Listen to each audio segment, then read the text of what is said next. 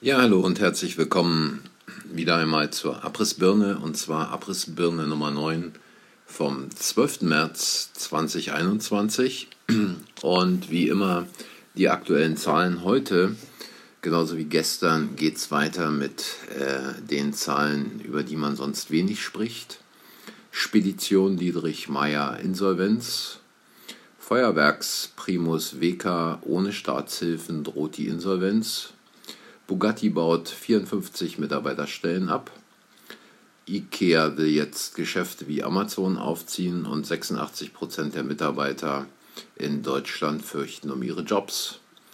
MAN Energy Solutions Stellenabbau 1650 Mitarbeiter, schwäbische Restaurants Alte Hupe Schließung.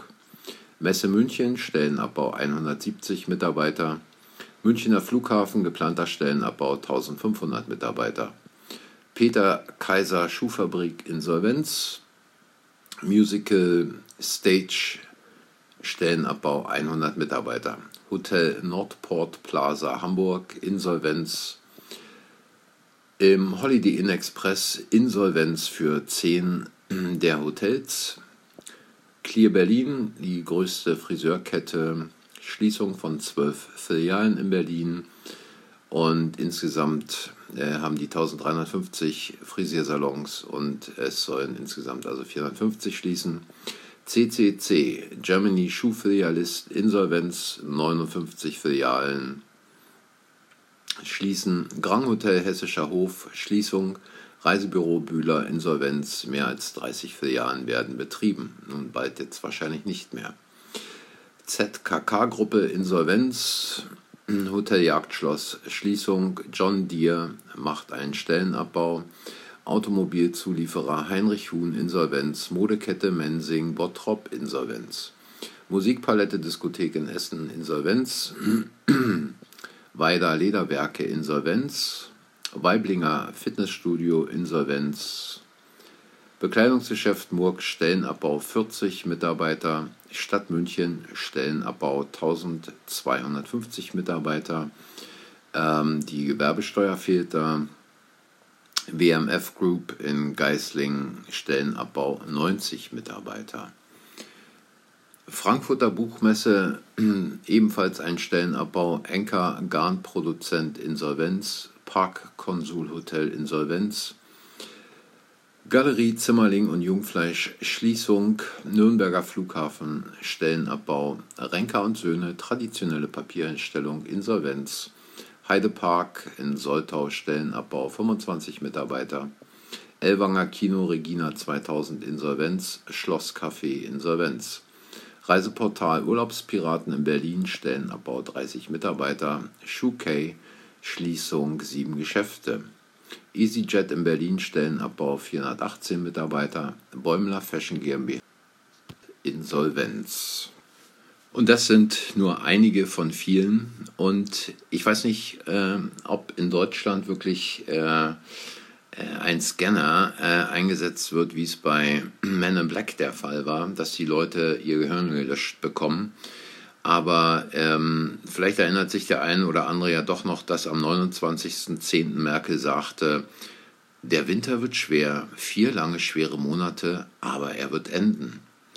Ähm, und da fragt man sich doch, ähm, wie lange lassen sich die Leute eigentlich noch hinhalten, äh, wenn Merkel dann am 10. März mit Mitarbeitern von Hilfs- und Krisentelefonen sagt, das sind jetzt noch drei, vier schwer, schwere Monate. März, April, Mai, Juni. Und, und die Corona-Lage wird also noch bis in den Sommer angespannt bleiben.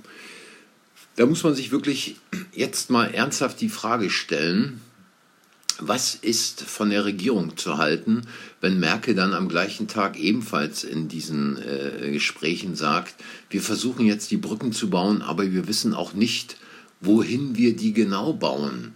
Also das Ufer sehen wir ja auch nicht. Das ist ja überhaupt das ganze Schwierige an einer Pandemie, dass man das Ende nicht kennt.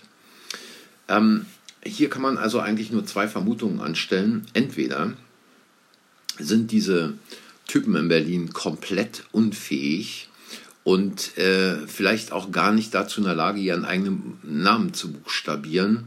Oder aber, und das ist eigentlich das Wahrscheinlichere, man versucht so lange wie möglich nicht nur Lockdown, sondern Einschränkungen am Laufen zu halten, um gewisse Ziele zu erreichen. Und die Ziele dabei sind nicht unbedingt eine Pandemie zu beenden, denn die Frage allein ist, wenn man sich die Übersterblichkeitszahlen aus dem letzten Jahr anguckt, die gab es nicht. Es gab keine Übersterblichkeiten 2020 in Deutschland.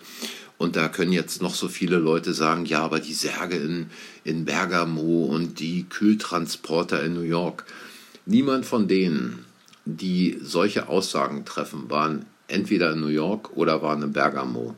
Äh, jeder hat nur Bilder im Fernsehen gesehen und wir wissen, keiner weiß, äh, von wann sind die Bilder, wie wurden die Bilder hergestellt und was wurde gezeigt. Es wurde nicht über Hintergründe geredet, es wurde zum Beispiel nicht darüber geredet, dass in Italien viele Pflegekräfte von alten Menschen in ihre Heimatländer, in ihre osteuropäischen Heimatländer zurückgegangen sind, weil sie Sorge davor hatten, nicht mehr zurückzukommen. Aufgrund dessen kamen die alten Leute ins Krankenhaus und viele von denen haben sich dort äh, mit dem Virus infiziert. Gleichzeitig mussten alle Toten in Italien verbrannt werden. Äh, man hatte allerdings nicht die Kapazitäten in den Krematorien in Italien, da man in Italien normalerweise die Toten nicht verbrennt, sondern äh, ganz normal im Sarg bestattet. Also, die Frage ist doch, ähm, es gab nochmal vor dem Hintergrund, es gab in Deutschland keine Übersterblichkeit in 2020. Und äh, weswegen ist immer noch Lockdown und die, äh, das ganze Gerede von den, von den Öffnungen, was da jetzt existiert, ist doch alles kompletter Mumpitz. Denn nur weil ein paar Friseursalons öffnen, nur weil Geschäfte öffnen, in denen man sich dann letztlich einen Termin holen kann, um vielleicht 15 oder 30 Minuten einzukaufen, dabei dann auch noch meist bargeldlos bezahlen muss, nichts anprobieren kann. Äh, Blumenläden, die offen haben oder äh, Baumärkte, äh, das sind doch keine Öffnungen. Letztlich sind die persönlichen Freiheiten immer noch beschränkt, man kann nicht frei reisen. Ähm, und vor diesem Hintergrund stellt sich doch die Frage, ähm, ist es Unwissenheit der Regierung, ist es Blödheit der Regierung oder ist es Absicht? Und da wird doch ganz klar, dass hier scheinbar eine Absicht vorliegt, das Land komplett zu ruinieren, komplett an die Wand zu fahren. Das hatte man bereits letztes Jahr versucht, aber wahrscheinlich hat es nicht den entsprechenden Erfolg gehabt. Und scheinbar ist äh, Deutschland einfach zu stark, als man es äh, sich am Anfang dachte. Vielleicht äh, hatte man am Anfang die Idee, dass ähm, ein Lockdown in 2020 ausreichen würde, um genug Struktur zu zerstören, um dann Build Back Better, einen Neuaufbau nur besser zu machen. Äh, genauso wie man ihn sich vorgestellt hat, so wie in ID 2020 oder im Great Reset von Schwab äh, äh, geträumt. Aber scheinbar dauert es in Deutschland doch etwas länger, um die Strukturen, die sich über Jahrzehnte entwickelt haben, zu zerstören.